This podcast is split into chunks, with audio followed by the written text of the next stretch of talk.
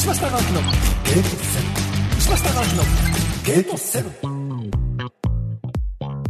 石橋貴明のゲートセブン。今回のテーマは野球好きおじさんたちのよもやま話ということでこの二人が来てくれました。伊集院光さんと、カンニング竹山さんですよろしくお願いします。ありがとうございます。よろしくお願いします。寺尾の話するんだったらゲスト違ったでしょうよ。本当だよ。本当だよ。高野原の娘最近デビューしてるから呼んでさ、話すとか。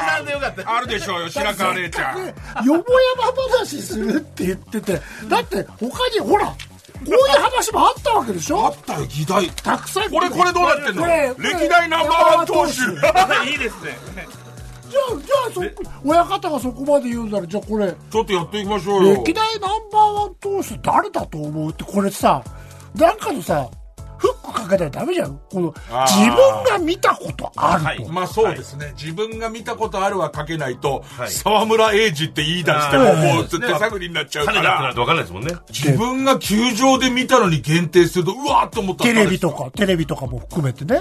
あ、俺、俺それで言うと、若手の頃に、ね、えっ、と、イラブ選手の150キロを取るっていう企画で。あ、俺それ見たことある。俺、イラブ投手、全盛期のイラブ投手と、はい、えっ、と、まあ、キャッチャー俺やったんだけどね。はい、その時すごかったら、イラブさん純真でまっすぐな人で、あの時の印象ずっとなんですけど、じゃあ俺、えっ、ー、と、もう消化試合になっちゃってるけど、最終戦登板して、中6日で仕上げてきますって言い出して、本気なんですよ。したらバラエティをやるんだって。俺はこう、すごい頑丈な、もう鎧みたいの、キャッチャー道具以上のものをつけて、俺も高校野球でキャッチャーやってましたけど、つけたのに、えっと、バラエティの保険が下りないと。あの、保険が契約できないっつって、死んじゃうかもしれないからっつって。結構そこで、その日程揉めるぐらい。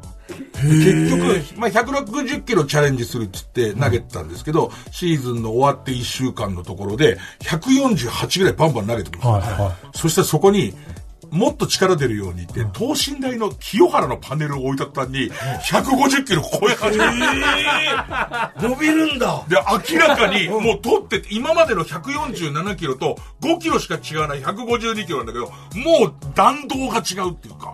もう怖くて。え、その前に148取れてたの？わ、取った。俺151枚取ったんです。で、いて、だけどそのスイッチが入った後の150キロ台が、怖くて、本当に、あの、黙ってたけど、その時美味しいと思う性格じゃなかったから、本当におしっこ漏れちゃって。それぐらい、清原っていうのを置いただけで変わるっていう。本当にうなりを上げるってよく言うじゃないですか。はいはいはい、本当にうなり上げれますかまっすぐじゃないっすよね。ブーンっていう。見たかったな。近くで見た、例えばそれプロのすげえなは、タカさん誰ですか？いっぱい見てるでしょ近くで見た。まあ、球場でもいいです。球場のいい席で見たけど、これすげえな、みたいな。やっぱり見たのって言ったら、俺映画挟んで、じゃあ見たかちょっと記憶がね、曖昧なんだね。かなああ野茂はそれこそ活躍していたが同時代ですもんねすげえやってる時代と野茂ですもんねそれってまあ、ロサンゼルス、はいはい、ドジャース行った時も球場で見ましたけど、やっぱりまっすぐとフォークだけど、こんなに三振取っちゃうんだっていう、三塁側なんですよ、ドジャースのホームって。で、三塁側の前で、あの、ベンチのすぐ後ろで見てたんですけど、左バッターが、全然、ノーチャンスもう、ふ、なんで振ってんの、そのボールっていう。わ、もう完璧に見えるわけですよ。はい、もうワンバンしてんのに、この辺打ってるんですよ。で、これは無理だねって。あれ多分真後ろ、キャッチャーの後ろかなんかで見たら、まっすぐなってるし、フォークほんと消えてたでしょうね。急に、急になくなるんでしょうね。審判のカメラ欲しいですね、今みたいに。ね、うん、あれって、フォークボールが落ちるだと、もうプロ野球じゃなくて普通の素人の変化球って、うん落ちてるようにも見えないじゃないですか。だからカメラに映って落ちてるように見えるだけでもすごいじゃないですか。のものがちょっとやばいレベルで落ちてますよね。高めからワンバウンドまでみたいな。何なんだろうな、あの球。判断できないだろうね、多分ね。ストレートなのか、フォークなのかっていうのが。ああ、それ見たかったでもそれってより、また今、どんどん進化してるわけじゃん。はいはいはい、だから、この間の WBC の前に、ブルペンに入れてもらって、朗希見たんですけど。すごいやっぱ。すごいですよ、朗希も。あ、俺、聞いたもん、あの、この間谷繁君とかに、キャッチャーって怖くないのって。いや、キャッチャー怖くないですよ、さすがに。何キロ出ても。でも、後ろから俺なんか見てたら、もう審判の位置ぐらいで見たんですよ。うなってますよ。もうスライダーなんてこんな曲がんのって。カンカンってこう壁に当たってこっち来てるみたいな、横に曲がってるみたいな。な、なんで逆にキャッチャー怖くないんですかね？慣れなんですか？慣れなんでしょう、ね、どんな速いピッチャーが来ても。取ることに関しては。取ることに関してはキャッチャーみんな取れるって言ってましたよ。なんか、田淵光一さんで聞いた話ですごいなと思ったのが、あの、田淵さん、広島のエースだった外小場さんっていうのに、こめかみにデッドボール食らって、ミッキーマウスって今、あの、耳当て、耳当てがなかった時代にこめかみに食らって、耳から血吹き出して、その場で病院に連れて帰ったんです。それで田淵さんに、怖くなかった、怖く、その後と、要するに、イップスとかなんないんですかって聞いたら、あまりの怖さで当たる瞬間気絶してると思う。自分で当たる前に気絶してるから、自分はイップスになんなかったんですって。だけど、外小場さんが俺殺しちゃうと思ったらしくて、その後インコース投げられなくなるんですしばらく。そんな世界なんだ、プロってっていう。あの、誰だっけな長島さんに聞いたんだっけな長島さんの時代で一番すごいまっすぐ誰でした？って言ったら、外小場って言ったんですよ。ノーヒットノーラン3回ですからね。今考えたらすごいです、ね、早かったんでしょうね、多分。俺らがもう、その、物心ついた時の広島の大エースですね。ちょっとね、低いんですよ。全体に低い感じで、ビョンって伸びる球投げて。何キロぐらいでいったんですかね。当時ってもう150後半投げてたんだろうな。150後半出たんですかね。で、確かにその、最後まで持って低くから投げるから、それが抜けると、わけわかんない方からこめかみに向かってくるんでしょうね、あれね。上がってくるってことです上がってくるんでしょうね。それで、ここの、いわゆる、耳にガードしなさいっていうのは、ヘルメットのね。できたできたんですか？津田さん見たことないですか？津田はね、僕は、ね、松田さんですけどね、1個上なんで。選抜で投げてるの見てるんです、僕。帝京が初めて甲子園出た時、当時、南洋工業の津田は、大会ナンバーワンピッチャーじゃないか。その頃から言われてるんだ。はい。もう全然聞いたことないんですか、南洋工業。で、やっぱ初出場なのは、それ俺、外野で見てます。うわ、津田早え早かったんでしょうね。なんか、あと、最初の打ち合わせの段階では、あの、寺尾さんの話なかったんで、はい、あの、もうちょっと話したのが、自分だけが好きな、ちょっと通好みの選手いませんかみたいので、話すっていう。俺、大熊選手っていう、福本選手のアウト打ってた2番バッターが、阪急ブレ阪急の大熊選手すげえ好きで、外野やってんですけど、なんていうんですかね、とにかく福本さんが走りたいから、福本さんが走り終わるまで打てないんですよ。で、2番バッターなんですけど、2ストライクなるまで大熊さん打ったの見たことないんですよ。でも当時そんな阪急ブレーブスの試合なんか見れないでしょ？俺日ハムファンだから、後楽園でやると全部フリーパスなんですよ。はいはい、少年ファイターズ会だから。はい俺も入ってたよ、一択ホームフライヤーズの時。全試合ただなんですよね、あれね。一般席っていう左上と右上のとこだけ入れる外野のとこだけ。はいで、もう、えっ、ー、と、土曜日、当時は半ドンで学校あるじゃん。はい、もうダッシュで行くの。そうするとデーゲーム始まってんだけど、必ず1点入ってる。必ず表の範疇は1点入ってて、なんでったら、えっと、福本がヒットで出て、で、三塁まで盗塁して、えっと、大熊が内野ゴロを打ったっていう、そのパターンばっかり。大熊さんは2割5分ぐらいの地味な成績なんですけど、はい、えっと、当時、親父と一緒に行った時に、こいつはすごいんだよって言われて、福本さんがたまに、はい、たまにクイック引っかかって、スタート遅い時あるんですよ。その時ファール打つんです。逃げるんだ。逃げるんです。だから福本さんが100いくつ盗塁できてるのは、大熊のおかげなんだぞってうちの親父が教えてくれて、それから大熊さん見たら面白くしょうがなくて、とにかく内野ゴロで1点とか、右打ちでランナー3塁とか、福本さんが走るの全部待って、2ストライク追い込まれちゃったから三振とか、そんな人ばっかりで、俺なんか芸能界で大熊みたいな人になりたいって。いや、でもいい職人ですよね。おじさんになってくるとさ、もう、あの前に座ってるスターみたいになんねえじゃん。俺ら絶対なんねえじゃん。そうするとちょっと大熊さんっぽく。いい芸ちゃん人ですよ。とあいつは右打ちするし、はい。あいつはプロ野球ニュースではカットされてるけど、はい。ちゃんと現場仕事してるって思われたいです4番でピッチャー分かんないでしょ。現場と制作陣はみんな知ってるから。そう。であの上田監督はあのこの大熊さんを手放さないんですよでその後にまさかのトリプルスリーの美濃田が入ってきちゃうんですよ。ああ、美濃田が2番になっちゃうんだ。そうです美濃田選手だってこの人ホームラン持てちゃうから,、だから美濃田さんと代わって大熊さんは出場機会減ってくんですけどそう大熊さん皆さん大熊さんを覚えておいてください。さすがに、あの、僕は小学校の時に、V6 ぐらいかはい。ら見てたんで、はい。ジャイアンツが。はい。でまあ、毎年のように阪急なんですよ。はい。はうん相手戦がう相手が。はい。だから、当時のやっぱり、その、福本大熊とか、はいはいはい。加藤秀、長池とかっていう、長池さんはいはい4番は長長池池独自いたな。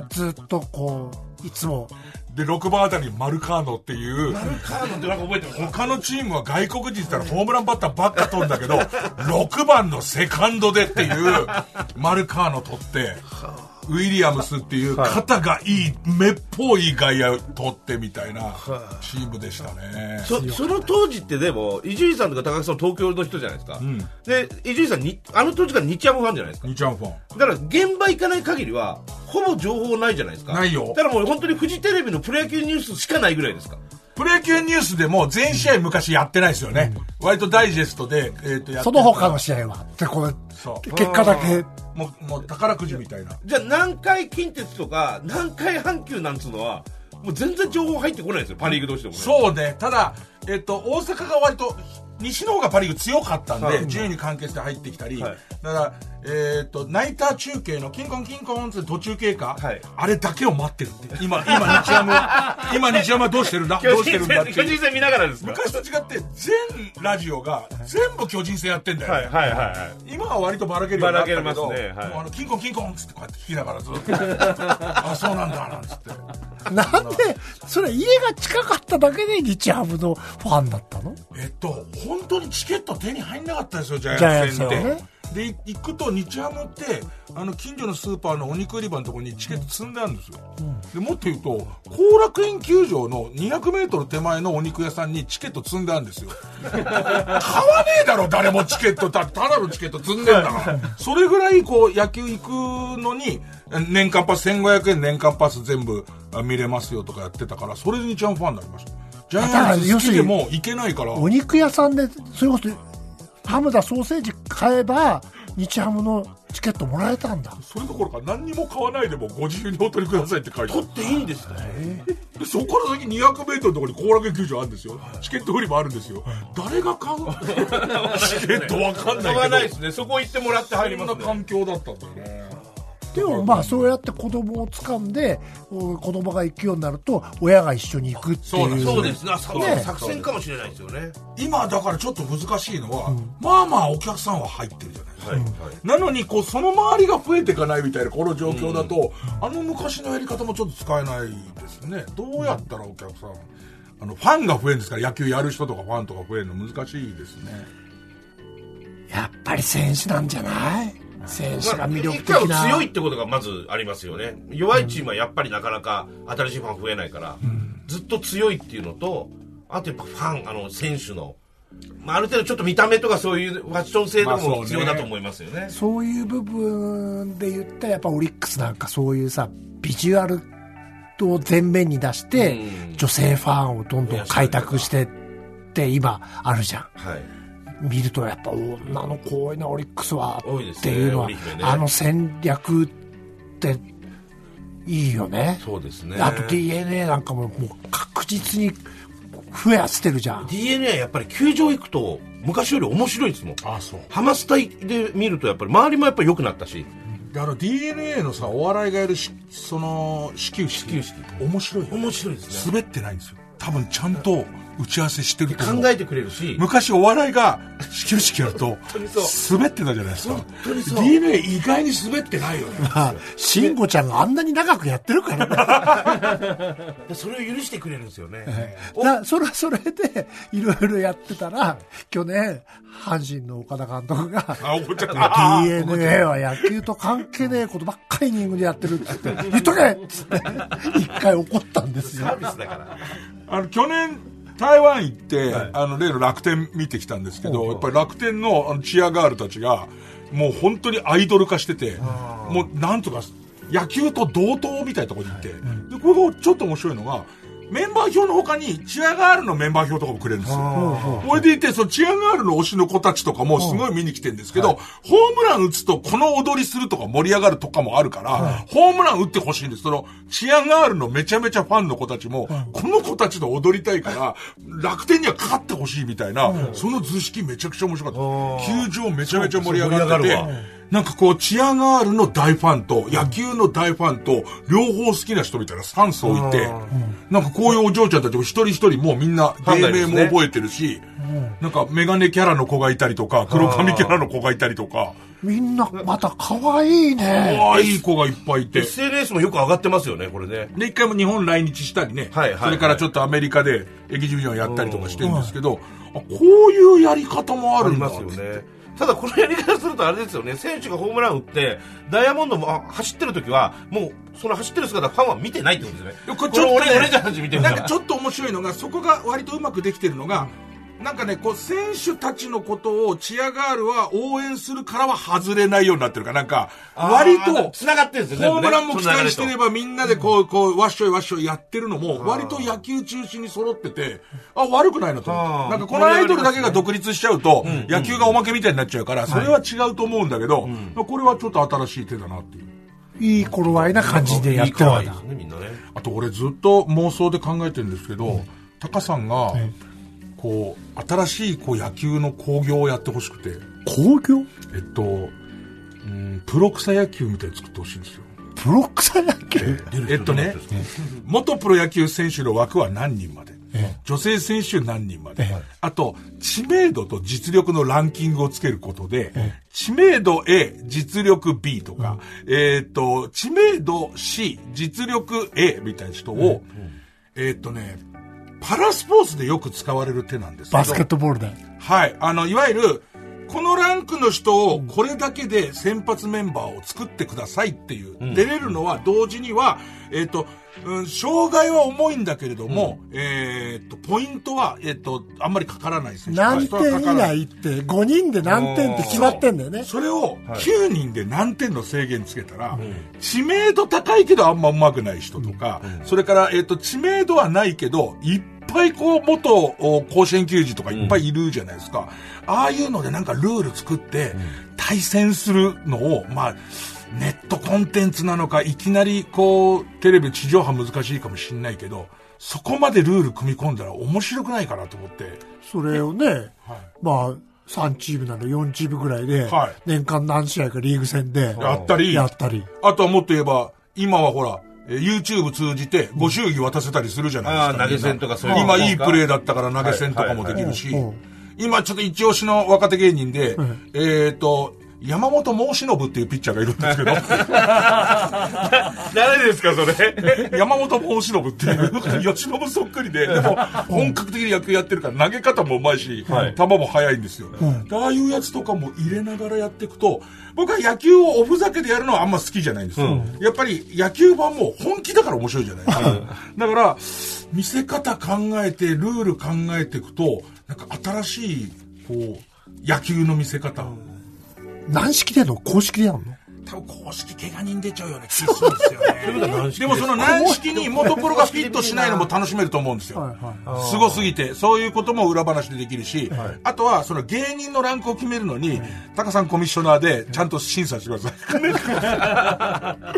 いお前その面白さだとランク C だなっていう。ランク C だと出るのにコストがかかるっていう面白いやつは出やすいみたいなやってくれると面白そう例えば山本申し信だとどういうランキングキングになるんですか？山本由伸は多分野球はうまいです。野球は相当うまいから、野球ランクは例えば ABCDEF なら B は言っていいと思います。だってあの投げ方で割とちゃんとした球投げるんで、あとは知名度をどうするかだから、一旦タカさんに見てもらって、お笑いの実力で、それ、それ、それ。C だな、つって。それ、本当にブッチャーさんみたいに、勝とうと思ったら、お前、とりあえず、お笑いやってるとこでしろ、つって。そこはコミッショナーが大切なんです。ブッチャーさんはすぐに勝ちたくなっちゃうから、ね。それやるからサンミュージックの若手結構野球部多いんですけど、はい、全員野球やってませんでしたって嘘つくんですよ。そうなんだ、ね。ブッチャーさんにバレると。だから、アッコさんの前で俺らが麻雀できないっていうのと一緒で、サンミュージックはもうみんなでブッチャーさんの前で、お、野球はわかんないですね。知らないですって言いながら、だってカズレーザーも野球部ですからね、あいつもともと。で、俺野球、野球ともないってみんな言うんですよ。あ、ちなみにこの写真が山本申し信です。申し信面白い。申し信投げ方も実践山本申し信、LA のもうドジャーつけてる。早いな、山本申し信。井出健って言うんですね。井出健くん、もともと井出健くんで。もう、もうしのぶでも名前、パッと見ると吉信に見える。吉信だけど、もうしのぶあれモースですから。面白いな上と下出てますから。いや面白いですね。でもなんかこうやって、こう、プロになるだけじゃなくて野球楽しくできたりとか、うん、プロ野球じゃなくても野球面白く見れるようなとこがあったりとかすると、うん、ちょっとずつ野球やる人。あ、春日部競泳ですよ。春日部競泳です。あ、そう、春日部競泳なんですよ。夏の高校野球埼玉大会ベスト4。はい。千葉県一部リーグ防御率2位。うわ、すごいですね。相当上手ですよ。面白そうに面白そう出てますよ。またこの間の細かすぎてに、野茂の、えっ、と、昔の野茂と今の野茂みたいなの、昔の野茂の方やってた、子もアレックス君って芸人で、もともと中京大中京かなんかでめちゃめちゃ野球うまいんですけど、あいつが一番自信あるのは、バウアーの顔の真似がめちゃめちゃうまいんですけ ど。どいつの顔ですか？ば、怒ってるバウアーの金が 顔がすげえうまいんですけど。つまり、あの、強殺プレーで、全然アウトにならなくて、最後自分でピッチャーゴロを取って、そのままベース踏んでベンチで、あーっつって、そのままベンチ裏に行っちゃった時の、あれがめちゃくちゃうまいんですけど、バウアーの去就が決まらないですね。